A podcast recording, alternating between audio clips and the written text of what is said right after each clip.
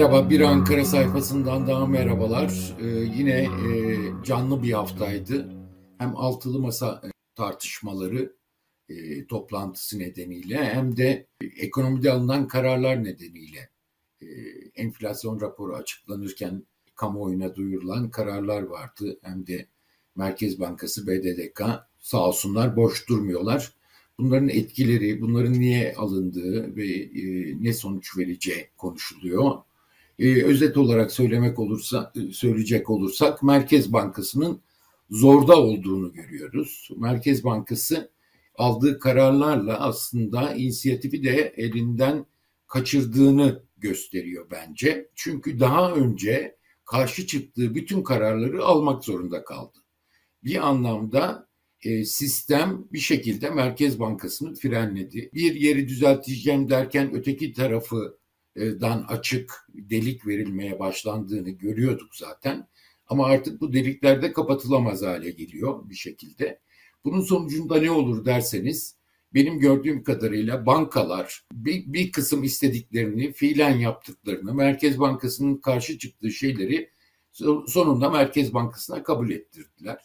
Yani piyasa sopasını gösterdi, belli bir yere geldi. Bu da seçimlere kadar bence artık bankalara dokunamayacağını gösteriyor Merkez Bankası'nın. Niye bu noktaya geldi? Çünkü rezervler çok geriledi.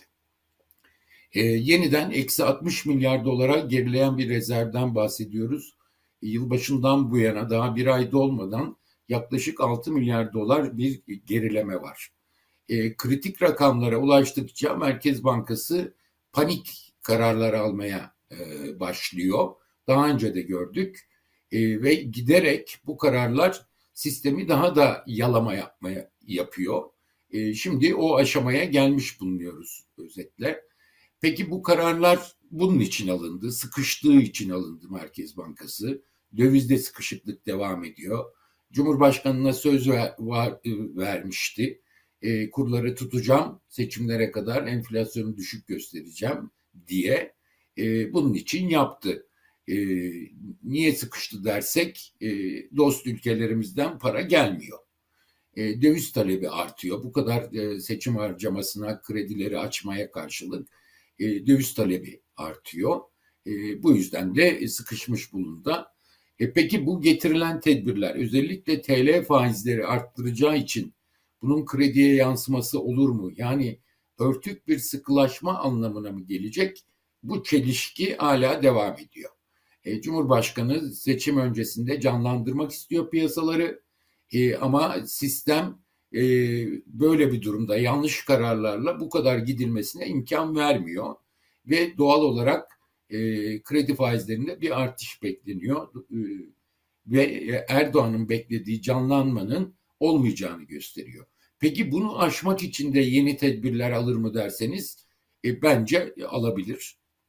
E, bu sorduğumda e, çevreye de e, iktisatçılara ve eski bürokratlara e, bunu Merkez Bankası fonlamasıyla yapacağı, yapabileceğini ama e, çok kısa vadeli olursa etkisini yine çok kısa süreceğini, uzun vadeli düşük e, faiz e, şeyle fonlamaya girerse bankaları kredi vermeleri için o zaman da tam bir felaket olacağını söylüyorlar açıkçası. E, durum bu. Ee, önümüzdeki dönem ne olacak? Ee, otuzunda otuz Ocak'ta altılı masanın atağı başlıyor. on üç Şubat'ta büyük ihtimal e, altılı masanın başkan adayı da ortaya çıkacak. Ondan sonra işler iyice kızışacak. Ondan sonra anketlere bakacağız ve piyasayı artık anketler yönetecek gibi görünüyor. E, Mart ayından itibaren özellikle çıkacak anketler çok yakından takip edilecek. Ve e, piyasanın e, hareketlerinde e, daha yumuşak mı olur, sert hareketler mi olur e, bunu göreceğiz.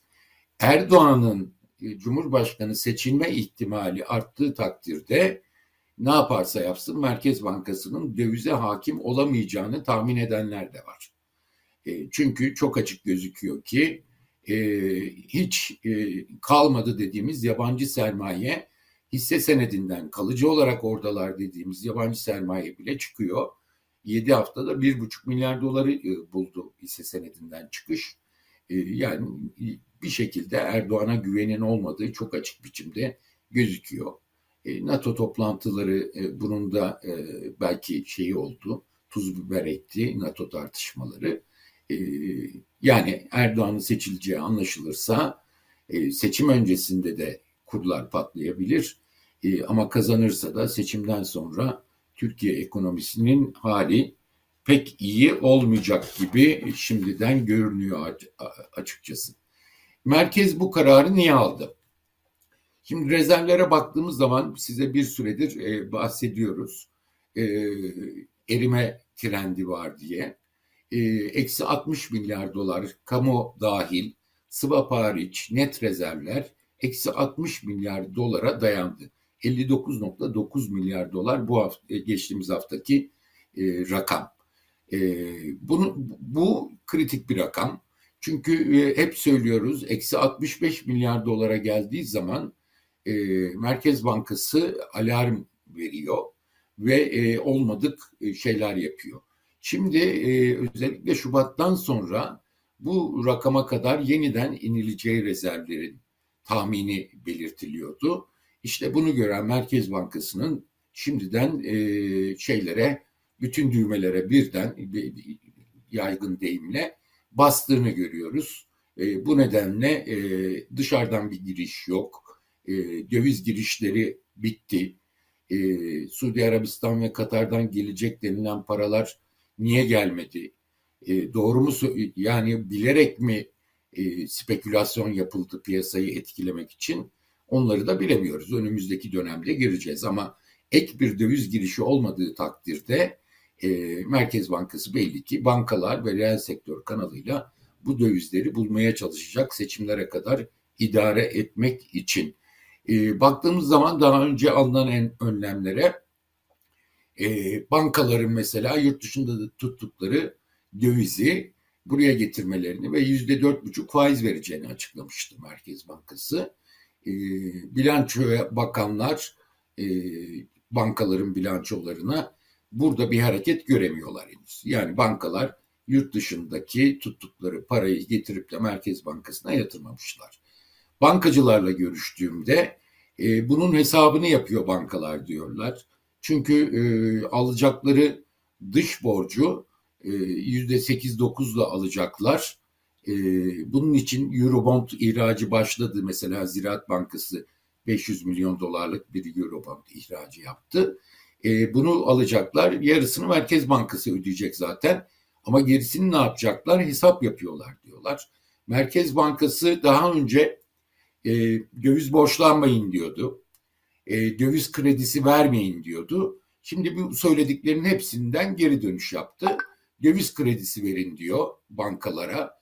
Efendim bankalara gidin dışarıdan bulun getirin bana devredin diyor. E, ama bankalar da e, döviz kredisi e, verseler bile bunun ne olacağını henüz kestiremiyorlar önlerini göremedikleri için.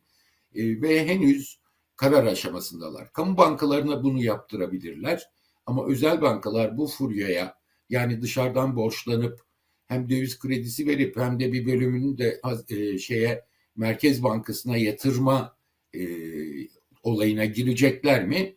Henüz netlik kazanmadı diyorlar bankacıların görüşü.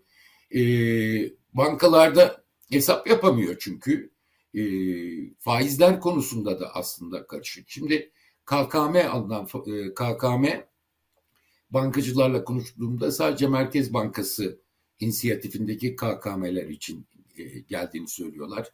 İşte bunun içinde yüzde altmış kırk oranı veriliyor. yüzde altmış Merkez Bankası diyen de var. Yarı yarıya diyen de var. Bunlar açık değil ve hiçbir gerekçe de Merkez Bankası açıklamıyor bunu. Yani neyi, niçin yaptığının açıklaması da mümkün değil. Şimdi orada faizlerin yükseleceği söyleniyor. Baktığımız zaman normal T L'den dönen K K M'ler için E, politika faizi artı üç puan vardı. Yani dokuz artı üç on ikilik bir şey. Bu değişmiyor. E, T L'den dönenler için. Ama e, kur, e, şeyden dövizden dönenler için e, bu e, şimdi ne e, faiz verilecek belli değil. Yani Ziraat Bankası Genel Müdürü yüzde on beş on yediye çıkar dedi. Ama piyasa buna ihtiyatla yaklaşıyor. E, tercihi ne olacak bankaların, tasarruf sahiplerinin bunun belli olmadığını, çünkü birkaç alternatif ortaya çıktığını, e, burada e, inisiyatifin banka ve tasarruf sahibinde olacağı söyleniyor. Ama e, söylenen şu, Merkez Bankası faizdeki artışa kerhen izin vermek zorunda kaldı. Bunu da biliyorsunuz istemiyordu. Mevduat faizlerini arttırmayın, bizim amacımız politika faiziyle diğer faizlerin birbirine yaklaşması diyordu. Şimdi bunu da yedi, e, bu söylediğini de. E, şimdi faizlerin artmasına e, mecburen izin verecek. Türk lirası normal mevduatlarda faizlere baktığımız zaman yüzde yirmi beş civarında. Şimdi bütün bunların e, bir yerde e, belki eşitlenmesi gerekecek. Ama Türk lirasından dönen K K M'ler için ne yapılacak derseniz, aslında e, burada bir e, de facto durum ortaya çıkıyor ve Merkez Bankası da bu de facto duruma artık e, müdahale edemiyor. E, neydi o de facto durum? Aslında e, şeyde e, kur, dövizden geçenlerde de, T L'den geçenlerde de opsiyonlu K K M hesapları vardı. Bunu reddetmişti, ceza veririm size demişti yılbaşından hemen önce. Ama yılbaşından bir hafta sonra e, bunları yapabilirsiniz diye sözlü olarak açıkçası yolunu açtı. E, özet olarak e, Merkez Bankası bankalar üzerindeki inisiyatifini kaybetti derken bundan söz ediyoruz. Artık bankalar, çünkü kredilerde de aynı durum var. Kredilerde de e, mevduat faizleri yükselecek. Dolayısıyla bu kredi faizlerine yansıyacak diye e, düşünülüyor. Bu da bir örtük sıkılaşma mı acaba diye tarif ediliyor. Bu tartışılıyor. Ama kredilerde de ceza var. Yani belli e, kredilerde her biri için bir e, oran belirleniyor. Şunun şu katını geçersen faizde buradan ceza vereceksin diyorlar. O yüzden kredilerde de, açılacak kredilerde de yine yan yollara sapılması kaçınılmaz. Yani Merkez Bankası bankaları bu e, acayip politikaları yüzünden, bir sopa bir havuç gibi yöntemler yüzünden iyice bir çıkmaza soktu ve çıkmaza girdiklerini görünce de şimdi bence onları serbest bırakmak zorunda kalacak. Yani mevduatlarda da kredilerde de çok değişik argümanlar ortaya çıkabilir e, ama bir tek burada şunu koruyacak Merkez Bankası, döviz hesapları artmasın. Ee, onun dışındaki e, seçeneklerde bence Merkez Bankası bankaları e, bir anlamda serbest bırakmak zorunda kaldı. Ve kontrolü de bu yüzden çok fazla olamayacak. Ve seçimlere kadar buna katlanmak zorunda kalacak gibi görünüyor. E, görünen o. E, yani... T L mevduatlardaki yüzde yirmi beş otuz arasında e, müşteriye göre verilen oranlar e, belki diğerleri de bu orana kadar çıkacak değişik yöntemlerle. Geri adımlardan biri de ihracatçılar için oldu. Çünkü kurları düşük tutulması e, ihracatçıların şikayetlerine neden oluyordu. yüzde on on beş gibi devalüasyon lazım diyenler vardı bir iki hafta önce. En son bir ihracatçı birliklerinden açıklamalar, yüzde otuzun üstünde devalüasyon istemeye başladılar. İhracatçılar sıkışınca Merkez Bankası Başkanı da ihracatçılarla görüştü. Sonunda çıka çıka ne çıktı? yüzde iki döviz dönüşüm desteği veriyoruz ihracatçılara ve turizmcilere diye. Bu tabii bir katlı kur tartışmasını ister istemez beraberinde getirdi.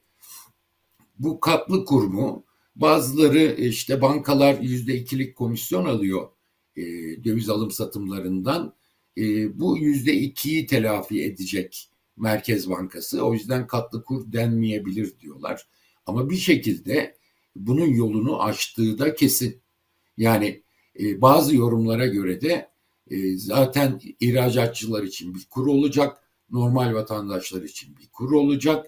Bir de zaten Tahtakale'de likit e, yani efektif ihtiyacı nedeniyle e, artan bir ihtiyaç var.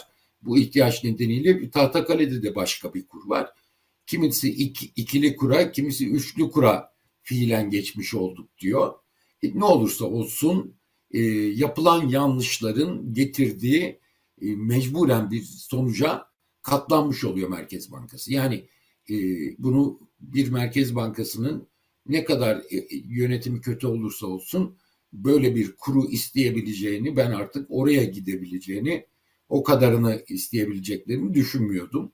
Ama ona bile razı olmak zorunda kaldılar. Bu yüzde ikiyi yarın Cumhurbaşkanı yüzde beşe çıkar derse e, peki Merkez Bankası ne yapar? Şimdiye kadar yaptığını yapar. Cumhurbaşkanı'nın her dediğini yaptığı gibi bunu da yapar. O zaman işte katlı kuru fiilen uygulamaya sokmuş olur. Adı ne denirse denilsin hiçbir sonuç değişmiyor. Yanlış politikalar, yanlış e, olumsuz sonuçlara yol açıyor ve bunu baştan e, düğmeyi yanlış iliklediğiniz için de e, bu tür e, faturaları ödemek zorunda kalıyorsunuz. Hepimiz ödüyoruz. Yani onlar artık e, kendilerine merkez bankacı diyemeyebilecekler. Belki onların cezası olacak ama faturasını halk ödeyecek. Çok açık biçimde. Ben sadece dövizden dönüşülen e, K K M'ye tavanın kaldırılmasında da e, yine gizli bir e, niyet arıyorum. Niye öteki değil de bu dediğimiz zaman? Çünkü Merkez Bankası buradan verdiği desteği şey göstermiyor. Genel kurulda başka şeylerle paçalayacak, bilanço kalemleriyle biz şu kadar verdik diyecek ve daha az gösterecek niyetinde var. Belli ki bunu yapacak. Onun için de sadece buraya veriyor. Şimdi bununla birlikte biz ne gördük? İhracat K K M'deki olayla, efendim yüzde iki döviz dönüşüm desteğiyle birlikte gördüğümüz şey, her kesim istemeye başladı. Yani seçim harcamaları o kadar yüksek boyutlara ulaştı ki, o kadar fazla para veriliyor ki piyasaya, her gelene. Şimdi bütün kesimler birden bu akan sudan bir bardak uzatıp e, kimisi testi, kimisi bardak, kimisi kova doldurmaya çalışıyor. Yani hükümetten talepler giderek artıyor ve kendisini zayıf gördükçe hükümette, hep bunu söylüyorduk, e, bu taleplere cevap vermek zorunda kalıyor. Sonuç olarak ne oldu? E, biliyorsunuz biz burada e, üç dört aydır K K M'deki tavanın kaldırılacağını ya da üçün Yüzde üçün çok daha yüksek oranlara çekileceğini söylüyorduk. Hep inkar ediyorlardı. Bu oldu. Merkez Bankası döviz kredisi vermeyin diyordu. Döviz dışarıdan borçlanmayın diyordu. Şimdi tam tersini söylemeye başladı. Faizleri, mevduat faizlerini arttırmayın diyordu. Yine aynısını yapmaya başladı. Ve talepler de devam ediyor. Hala devam ediyor. Yani bu arada politika değişikliği sinyali verir mi seçim öncesinde diye konuşuluyorduk. Bu ihtimal hala masada duruyor. Lütfi Elvan'dan bahsetmiştik geçtiğimiz haftalarda. Lütfi Elvan'la konuştuğumda ben evdeyim diyordu ama son hafta sosyal medyaya baktığımda Mersin'de hemen hemen her gün bir ziyaret yaparak kendisini göstermeye başladı. Artık evde oturma, bir yerlere gitmeye başla, seni görev bekliyor denmiş olabilir. Ee, bunu şey yapabilirim. Yani e, kesin bildiğim bir şey olduğu için söylemiyorum. Ama bu laf söylenmiş olabilir. E, ve o yüzden Lütfi Elvan dolaşmaya başlamış olabilir. Mehmet Şimşek'ten de benzer bir şey görürsek şaşırmayalım. Peki bu kozu oynayabilir mi seçim öncesinde? Çok zor. Yani e, seçim öncesinde ben Lütfi Elvan'ı getireceğim, bunları göndereceğim demesi zor gibi geliyor. Nasıl bir formül bulacak bilmiyoruz ama mevcut ekonomik politikalarla gidilemeyeceğini e, bizim tahminimize göre Cumhurbaşkanı Erdoğan da artık görüyor. E, ama buradan dönüş şu var mı yok mu göreceğiz. Yani Şahapkavcıoğlu'yu milletvekili yapsa filan deniyor ama e, biz seçim öncesinde ben e, buna e, böyle bir adım atacağını açıkçası e, tahmin etmiyorum. Ee, dediğim gibi e, piyasaları anketler belirleyecek Mart'tan sonra. E, bu şeyler, bütün e, risk e, algısı artarken aslında dışarısı çok kötü değil. Hem e, resesyonla ilgili beklentilerde çok yumuşama var. Hem Avrupa hem şey için, yani ihracatçılar için kapılar o kadar kapanmış değil. Daha doğrusu beklendiği kadar kötü olmayacak gibi. Çin yeniden yükselişe geçti. Böyle bir döneme giriliyor. Üretimde çok fazla sıkıntı olmayabilir ama bunun nasıl etkileyeceğini henüz bilmiyoruz. Özet olarak baktığımızda yanlışlar artık, yapılan yanlışlar ayyuka çıktı. E, olumsuz sonuçları artık örtülmekte zorlanılıyor. E, şunu söylemek lazım. Erdoğan'ın kazanacağı ihtimali yüksek olursa seçim öncesinde, hep diyoruz ya, seçime kadar idare edebilirler ne olursa olsun, bu kurları patlatmadan gidebilirler diye. E, ama Erdoğan'ın kazanma ihtimali artarsa seçim öncesinde, özellikle Nisan ayında e, kurlarda da büyük sıçramalar görebiliriz. Sanki durum mevcut, sinyaller öyle gösteriyor. Kazanırsa ne olur dersek, ekonomi için felaket olacağı kesin. Ve yani seçim öncesinde çıkmasa da seçim sonrasında biz bir kriz kaçınılmaz gibi şimdiden gözüküyor. Ankara'dan aktaracaklarım bu hafta da bu kadar. Tekrar görüşmek üzere.